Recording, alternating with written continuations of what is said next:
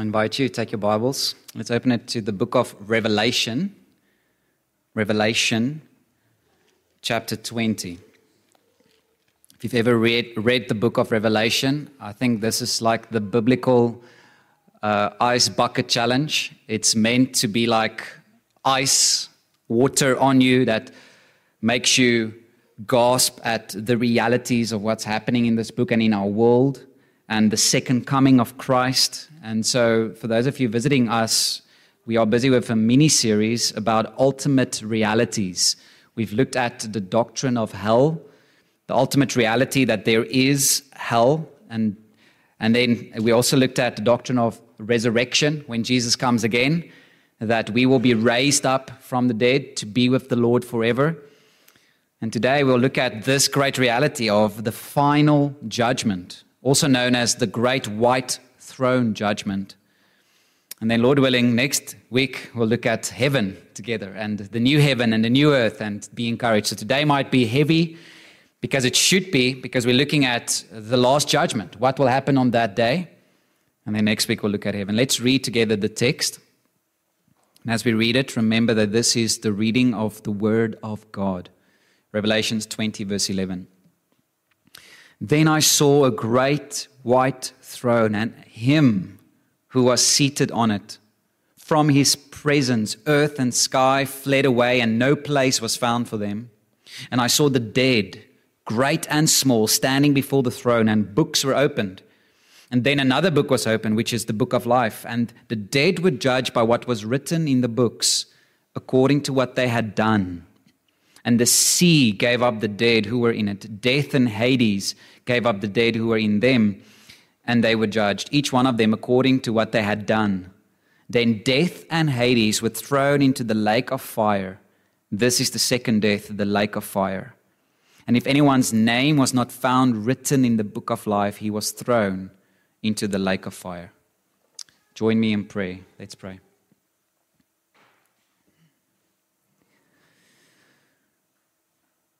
Father, we pray that you would enlarge our understanding, that we would see a glimpse of that day when Jesus will come to judge the living and the dead. Lord, may this text cause us to fear you. May you show our utter, utter sinfulness, our utter hopelessness apart from Christ. Lord, please help me, Lord, to preach this you know, Lord, I cannot preach this rightly without your help, so I pray and ask you for your help, Lord. Be with us now. We trust you for this in Jesus' name. Amen. So imagine with me if there is no heaven. It's easy if you try. No hell below us, above us, only sky. Imagine all the people living for today that's how the famous song Imagine by John Lennon begins. It gives the impression for us that if there were a world where there is no heaven, no hell, no religion, no judgment day, that would be peace. That would be the utopia we would all be longing for. That would be a perfect world, according to the song. Now, the irony of that song is that it is right. It is a pure work of imagination. That's the best you can do with that song. You can only imagine. The reality is the exact opposite of the song. People who deny the existence of God, the realities of heaven and hell, and a final judgment day end up becoming completely hopeless, purposeless, and morally bankrupt. It is when people scoff at a final judgment that they feel liberated to do the most despicable evils you can imagine to other human beings. This is not new. Psalm 10, long ago, re- reads like this In the pride of his face, the wicked does not seek him. All his thoughts are, There is no God. His ways prosper at all times. Your judgments are on high, out of his sight. As for all his foes, he puffs at them. He says in his heart, I shall not be moved. Throughout all generations, I shall not meet adversary. He lurks in ambush like a lion. He lurks that he may seize the poor. He seizes the poor when he draws him into his net. The helpless are crushed, sink down, and fall by his might. He says in his heart, God has forgotten, he has hidden his face. That's the attitude of someone that says, There is no God, there is no judgment day, I can do whatever I like. And the reason for this is quite simple, right? If, there's, if we are just material things, we're just material beings, no ultimate purpose, no ultimate goal, no ultimate accountability, nothing matters. It doesn't really matter if you murder someone. That's just the cruel world we're living in of nature. It's the cruel, merciless indifference of nature. In fact, Richard Dawkins, a famous atheist, said that very phrase. He said, The universe that we observe has precisely the properties we should expect if there is at bottom no design, no purpose, no evil, no good, nothing but pitiless indifference. Now, we should at least respect Dawkins for being consistent with his worldview, because that is what you should end up with if there is no God. But you know as well as I do, you cannot live in a world like that. When somebody is brutally murdered, when we think of the Holocaust, when you think of children being abused in the most horrific ways, when we even think of the corruption and the injustice that so often happens without any consequences, who of us can say, that's nature? That's how the world is survival of the fittest. Get over it. No, you and I know we are not just animals. We are made in the image of God with the conscience burnt into our very souls that we know what is right and wrong, and there is outrage out with injustice, and there is a desire and praise for what is good. That is why the final judgment is surprisingly very good news for you and me. On that day, all wrong, every sin will be punished. Every secret that people thought they could get away with will be exposed. Every purpose and intent of the heart will be made clear. No one will escape from the almighty hands of God and from the omniscient eyes of God. Now, if you are honest with yourself, you will know that that should also be very, very, very scary for you. Okay, wait. Did you say every sin? Every secret? Every evil? Including my evil, my sin, my secret thoughts? Will that also be judged? Yes. And that's why we need the whole scriptures to teach us what the final judgment day is going to be about. So, this passage will reveal to us the judge, who is the one that will be judging us, the judged, who of us will be judged, and then the, finally the judgment. That will be our outline today. So, first, consider with me the judge. The judge. Who will be the judge on this great day? The judge makes the world difference, doesn't it not? Does it not? Because if the judge has all the evidence and he knows who is guilty and innocent, and yet he's corrupt, it doesn't matter. Justice will fail. Or if there's a good judge, but he just doesn't have all the, all the evidence, he just does not know who is guilty here, he cannot execute judgment. Is this going to be the judge? No, this judge knows all things. Look at verse 11. And he is a pure judge when it says, Then I saw a great white throne. White means pure.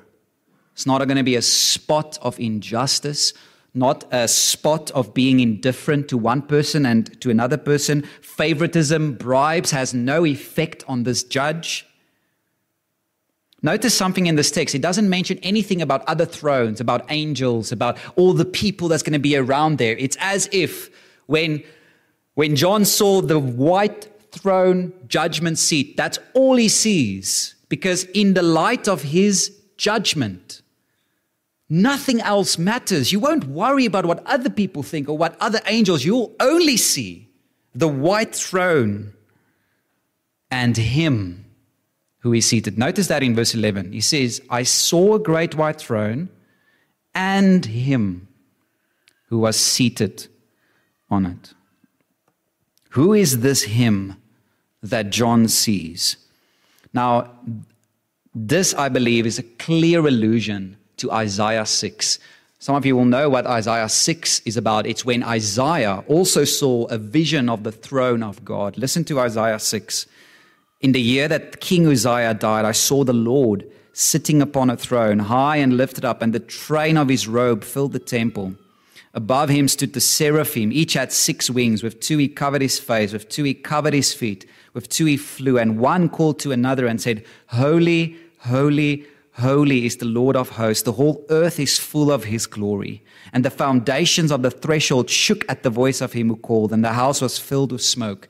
And I said, Woe is me, for I am lost, for I am a man of unclean lips, and I dwell in the midst of a people of unclean lips, for my eyes have seen the King, the Lord of hosts. This vision of the Lord seated on the throne immediately made Isaiah aware of his sins. And this was said as a saint. Isaiah speaks here as a believer.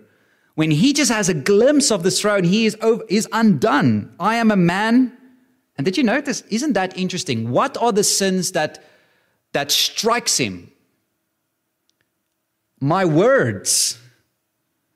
If we are honest, when you think of your sins, would you be thinking about, I mean, we're thinking about like things like murder and things like adultery and these big sins, but our sins of our lips, everybody does them, right? Why so, such a hang up with our lips? But if you notice, if you just think about the sins of your lips, none of you will make it. Every lie you've ever told, Every time we gossiped about somebody else behind their back, every time we criticized with an evil intent, every time we have spoken disrespectfully to our parents or about our superiors, every time we should have said something and yet we remained quiet and silent out of fear, every time we cursed, every time we spoken half truths, our lips alone will drag us to hell. Our lips alone condemns us. This will be a holy judgment. Holy, holy, holy. But this still doesn't answer our question. Who is this He, this Lord that is seated on the throne that Isaiah saw? Now, interestingly, the same author of Revelation tells us who Isaiah saw in John 12, verse 39 to 41. Listen to John 12, 39. He says, Therefore, they could not believe, for again Isaiah said, he, was, he has blinded their eyes and hardened their heart, lest they see with their eyes and understand with their heart and turn, and I would heal them. Where is that from? Where is that quotation from Isaiah? Isaiah chapter 6. John quotes Isaiah 6. And listen to this Isaiah, this is verse 41. Isaiah said these things because he saw his glory and spoke of him, Jesus the Lord Jesus. So John tells us in his gospel the holy God of Isaiah 6 is Jesus. That's whom he has seen. He's the one on the throne. He is going to be the judge.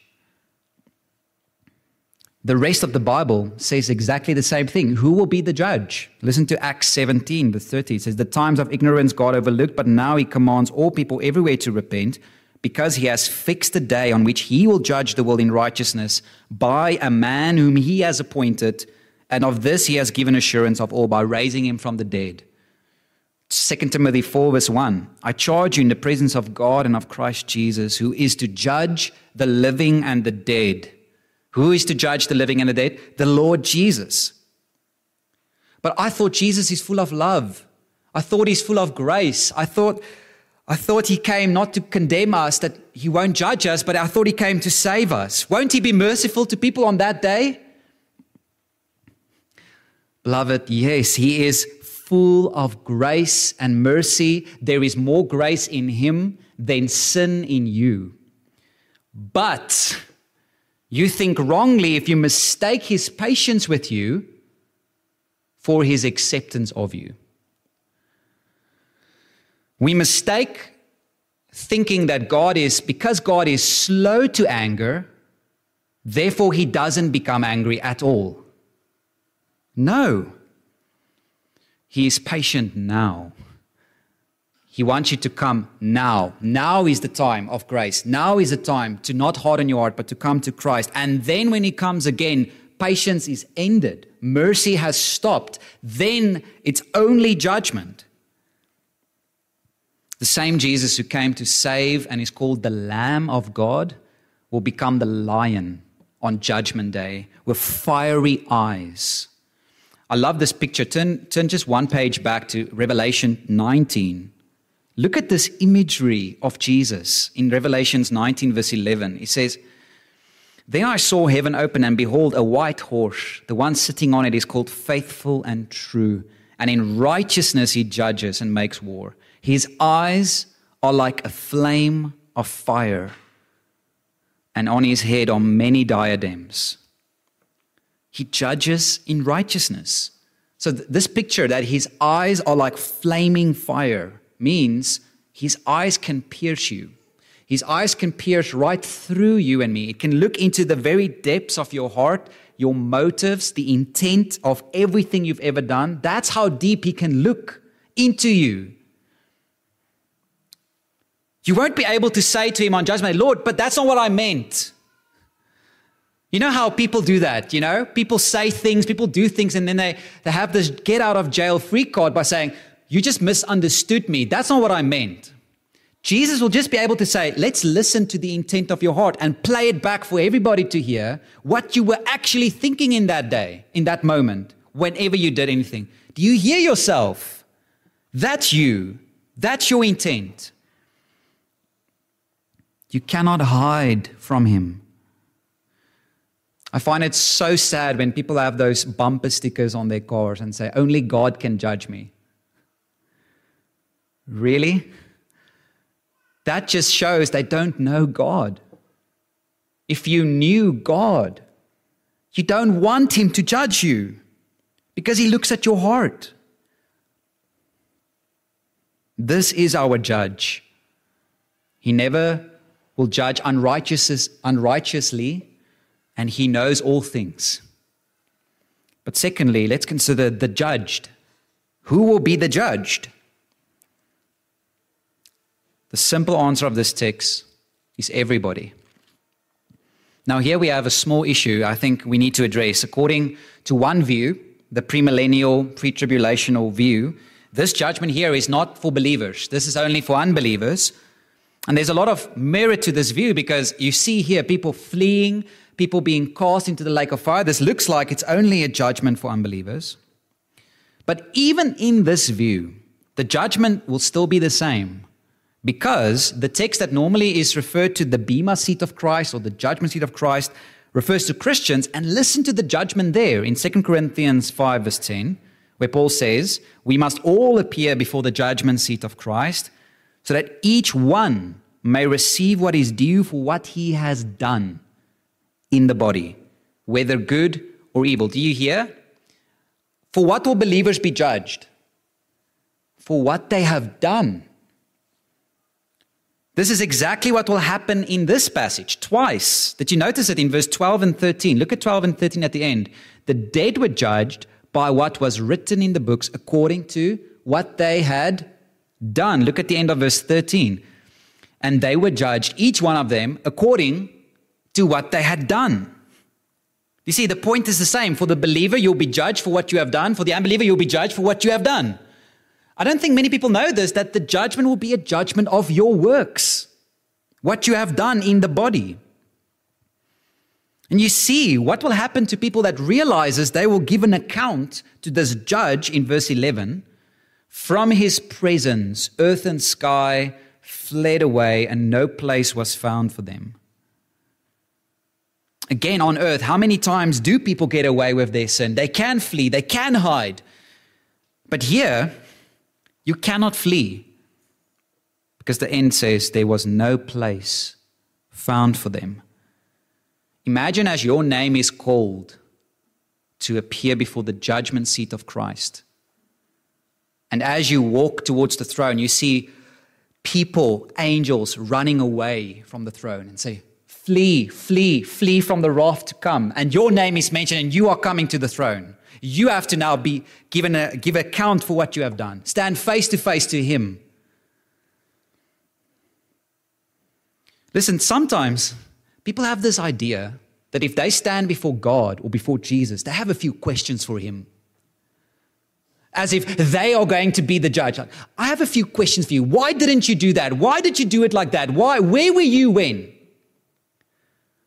Oh, beloved, we need a vision of this throne. We need a reminder of who we are and who He is. We need just a glimpse like Isaiah and say, Woe is me. That's not what's going to happen. You are not going to interrogate God. You will say, Woe is me, for I am a sinful man, I'm a sinful woman. Listen to Jeremiah 23 24. When you want to hide, it says, Can a man hide himself in secret places that I cannot see him? declares the Lord. Do I not fill heaven and earth, declares the Lord? Proverbs 15 11. Sheol and Abaddon lie open before the Lord. How much more the hearts of the children of man? The very secrets of Sheol and death are open to him. Look, look at verse 13 when it says, the sea gave up the dead who were in it. Death and Hades gave up the dead who were in them. You see, so even the deepest parts of the world, like the depths of the sea, will just open up and yield you to the judge. Amos 9 gives this graphic picture of God trying to find people who, to judge. Listen to Amos 9. It says, If they dig into Sheol, from there shall my hand take them. If they climb up to heaven, from there I will bring them down. If they hide themselves on the top of Carmel, from there I will search them and out and take them. If they hide from my sight at the bottom of the sea, there I will command the serpent and it shall bite them. And if they go into captivity before the enemies, there I will command the sword and it shall kill them. And I will fix my eyes upon them for evil and not for good. Judgment is inevitable. And we will be judged as we have seen for every single thing we've ever done. This includes every intention of your heart in the good things you've done. You know those Pharisees that were praying and they looked so great? God could look in their hearts and say, You did that for the praise of men. Romans 2:16 when Paul says on that day God will judge the secrets of men the secrets of men the text really emphasizes nothing will be forgotten. In verse 12, this is the imagery when it says that books were opened, right? The idea of a book, it has this, this idea that everything is recorded down, nothing will be forgotten. Even where your memory fails, even the sins you have done and have long forgotten will be brought up again.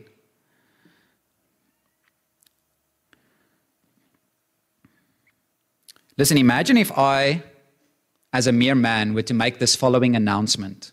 Imagine I knew everything about you, every secret thing you've done, every time you thought something unclean, every secret. Imagine I knew that, and I was, I was going to announce today, today I'm going to reveal everything to all of you about that person, about you. I would say that would be the closest you would ever come to murdering, wanting to murder another human being. If I were to say that to you, that I'm going to reveal everything about you. And yet, what am I? I am just like you. I am a man of unclean lips. I am a sinner like you. And yet, you would be afraid for me to do that. But again, you're not going to stand before a man like me. You're going to stand before the holy God of the universe, the spotless one, the perfect one. If you have been listening to me at all, you should feel hopeless. You should feel your utter spiritual bankruptcy. How can anyone then escape God's wrath? How will anyone be saved if this is true? Well, it all depends on how you respond to the Lord Jesus Christ now. What will be the difference between unbelievers and believers? This is the astonishing good news of the gospel. It, when I was studying this, it felt like too good to be true. Like, I cannot believe this. This doesn't feel real to me, but it's true. For those who have repented and trusted in Jesus, all your sins are gone. It will not be judged. Now, I thought about it, but okay, but won't it at least be brought up again? Won't it be mentioned? Won't it still be revealed what I, who I am and what I have done? Right? But not if you are in Christ. If He has paid the price for your sins. You see, God made a way of escape for you to be saved. There is the Lamb of God who takes away of the sin. God built his own ark of the flood of his wrath that's coming, and his name is Jesus. Everyone who comes on this ark will be spared. Now, can you imagine what Jesus did on that cross?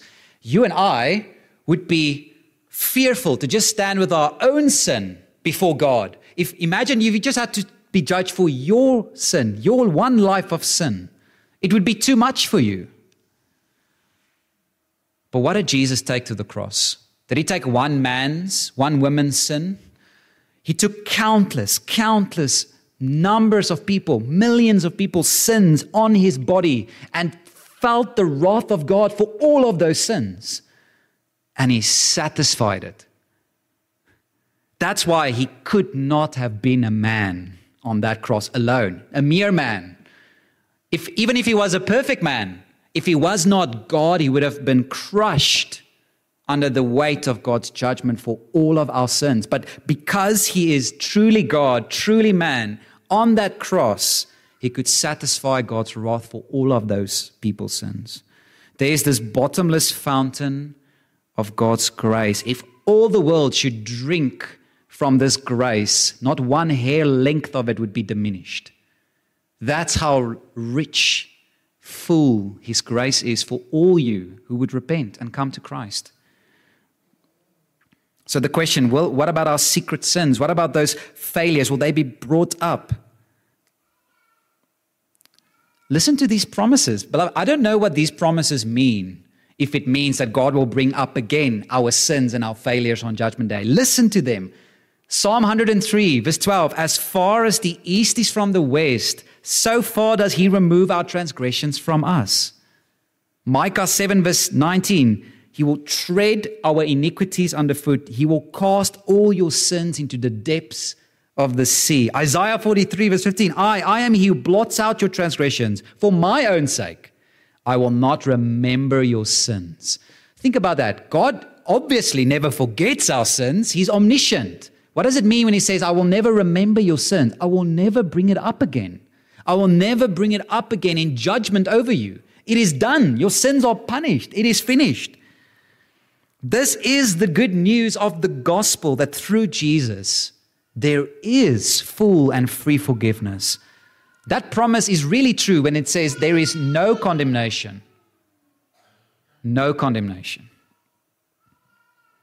So, in what sense will believers then be judged for our works? Because we just said believers are judged also for their works. In what sense are we then judged for our works? Jesus makes this very point in Matthew 12. I think Matthew 12 is the key. Listen to Matthew 12, 33. Jesus says, Either make the tree good and its fruit good, or make the tree bad and its fruit bad, for the tree is known by its fruit. You brood of vipers, how can you speak good when you are evil? For out of the abundance of the heart, the mouth speaks. The good person out of his good treasure brings forth good. The evil person out of his evil treasure brings forth evil. I tell you, on the day of judgment, people will give account for every careless word that they speak. Now, listen to this. This is the key. For by your words you will be justified, and by your words you will be condemned.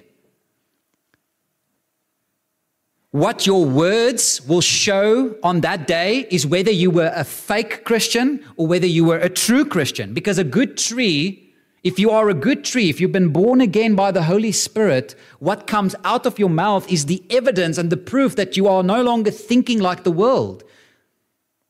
By your words, you'll be justified. Everybody will see there is a true Christian. Listen to his prayer life. When nobody else knows that, listen to when he's all alone. Listen to how he thinks. Listen to how he talks. Listen to how he fears God. When nobody sees, he knows God will judge him. He doesn't do those sins. And by your words, you'll be condemned. If you've prayed the most lavish prayers, the most beautiful prayers, but in secret you watch pornography and in secret you, you criticize and you're full of pride and you, you talk about your words will condemn you. And then those will say, Lord, Lord, did we not prophesy? Did we not do these mighty works in your name? Depart from me, you workers of lawlessness. You see, so the judgment will show the world, it would be clear for everybody whether you are a true believer or a fake believer, a hypocrite or one who feared God in private. If you just look at the Sermon on the Mount again, think about the things Jesus wants us to do. What is the will of the Father? Is to forgive from the heart, to pray in secret, to not look with lust, to reconcile with another person that's angry or have bitterness towards you. Those are the kind of things God looks at and He smiles. He sees the good works of His children. And so, Judgment Day does not have to be fearful for you if you are a Christian, if you're in Christ.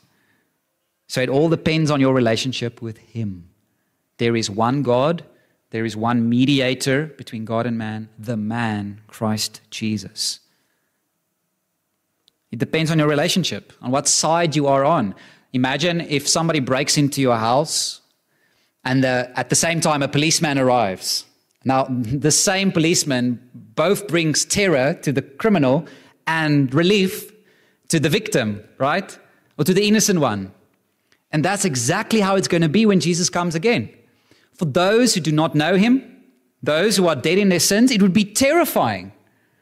But for us, for you who know Christ, it would be a relief, a joy to see him because you know your sins are gone. You know you you don't have to pay for them again. And the, the maturity God wants for you is that spoken of in 1 John 4. He says, By this love is perfected that we may have confidence for the day of judgment. I don't know about you. That is a, that's an astonishing verse. Confidence to be judged by God. But you see the difference. It's not a confidence in our righteous. It's not a confidence that we were good, that we did a lot of. No, it's a confidence that our sins are washed away there is no fear in love, but perfect love casts out fear, for fear has to do with punishment, and whoever fears has not been perfected in love. That's where God wants us to be. So, even though the judge will be Jesus, who will execute perfect judgment, even though every single person will be judged for every single thing they've ever done, those in Christ are safe. He's the Passover lamb.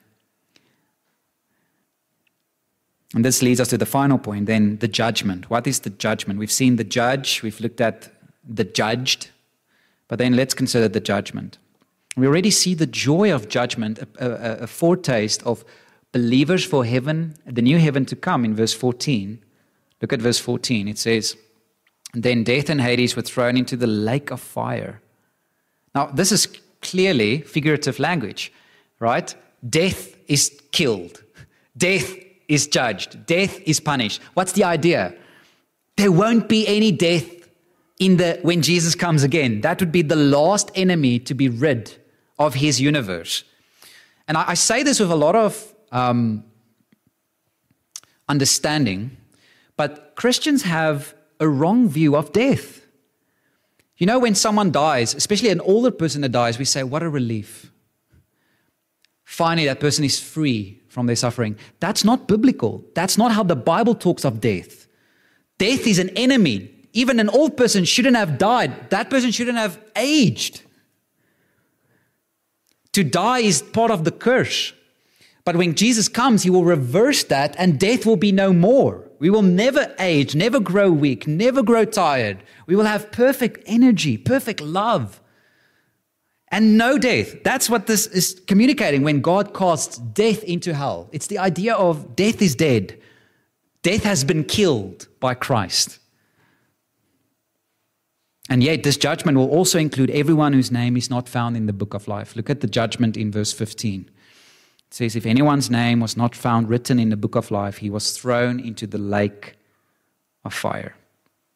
Here's the irony of this passage Remember, what were they doing? The people here were fleeing from the presence of God, running away from Him. They don't want Him. You know why? Because they don't want, didn't want Him on earth. On earth, people didn't love God. They hated God. They fled from Him. They didn't regard His word. And on Judgment Day, they will flee from God. And then God will give them what they want. He will cast them away from His presence. This is how Second Thessalonians speaks. It says, They will suffer the punishment of eternal destruction away from the presence of the Lord and from the glory of His might. I love how C.S. Lewis put this in his book, The Great Divorce. He quotes George MacDonald and he says, There are only two kinds of people in the end those who say to God, Thy will be done, and those to whom God says, in the end, Thy will be done. That's judgment when God gives people what they want, to be cast away from His presence forever. I close with this, just a few short applications. How should the final judgment, this ultimate reality, inform the way we think, and form the way we live? First, the final judgment is the reason we always know that in the end, nobody gets away with their evil. Nobody gets away with their sin. This is a key thing that you should tell people. Have you heard this famous objection? If God is all loving, if God is all powerful, then why are there so many evil in the world? Right? That's a classic argument against God. But we should reply and say, oh, but you forget that God is also patient. God is also patient. If God were to instantly judge every evil, you and I would not be speaking now. Because if God were to judge every evil at the moment it occurred, you would be in hell right now. But one day, that patience will end. Do you see? So it is a way for us to have hope. It really does give us hope when we see horrific crimes, horrific evils, we can know and trust. Evil does not have the final word in God's universe. Second, this is meant to encourage you when evil things happen to you personally. Romans 12 argues like this it says, How this should free you up from bitterness because vengeance is mine, says the Lord. I will repay. So you don't have to give people vengeance because vengeance is the Lord's. You can rest. And that's the thing. I think why people so struggle with letting go of their bitterness is because they really don't believe God will judge that God will bring justice for them, that God will vindicate. There's that functional unbelief that if I don't take care of this, who will?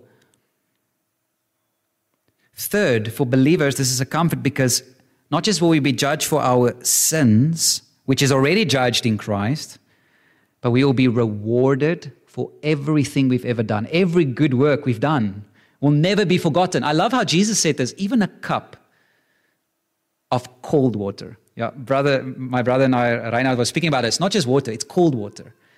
It's like this my love for you is such, I will give you cold water. If you do that because of your love for other Christians, it will by no means be forgotten by God. You see, because we won't be judged for our sins, our judgment day is really just an award ceremony. And you know what happens, what does not happen at an award ceremony? Okay, the worst person award goes to Pastor Jan, you can walk up. Come. okay. Christians won't receive rewards for their failures, they will only receive rewards for what they have done. See, that's an encouragement for us to work hard as for the Lord, to not be found on that day when our works are tested by fire that we have nothing to give. I think the only shame we will feel on Judgment Day is that we have wasted so much of our talent, so much of our opportunities. That when the fire burns it up, it will just be wood, hay, and stubble, but we want our works to be like gold, silver, and precious stones. But that should be encouraging to you. Work. Whatever you do, it's not meaningless if you do it as for the Lord and not for man. If you do it with excellence, if you do it with joy, if you do it for your King. And lastly, then this text is obviously a warning. God commands all people everywhere to repent because he has fixed a day in which this will happen, where he will judge the world by a man whom he has appointed, the Lord Jesus Christ. So John 5:24 Jesus says to you, truly truly I say to you whoever hears my word and believes in him who sent me has eternal life. He does not come into judgment, but has passed from death to life. So, for all of you, this is, this is a call to see the bankruptcy of your, your, your life, your soul. To, I hope this has helped you to give up on you. I hope this has at least shown you that, listen, if you were really to be judged for everything, you don't stand a chance. And that's such a good thing. If that happens to you, I thank God because that's a miracle. Because you know what? Sinners are so proud. Like, yes, I'm bad, but I'm going to try better. Tomorrow, I'm going to get it right. No, you're not listening. You cannot do it. So fall on Christ, trust in Christ, rest in Christ, and you will be saved. Let's pray.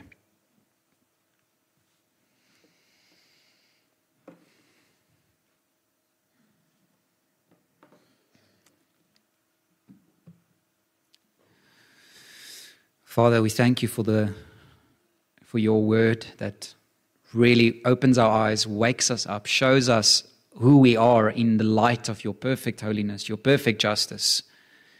Lord, who of us can say that we are clean from our sin? Who of us can say that we have not failed in countless, numerous, innumerable ways?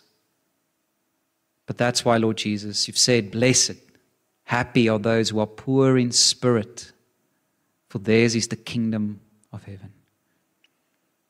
Lord Jesus, thank you that you are the way of escape, that you are the Lamb of God who was slain, that your blood is bigger and better than all our sins, that we can rest in you. Lord, help us to cling to Christ, and may this text also encourage us to work to work for you and to know, Lord, that none of our good works will be forgotten as well. Lord, so please let this text be the meditation of our hearts, even in this week, we pray. In Jesus' name.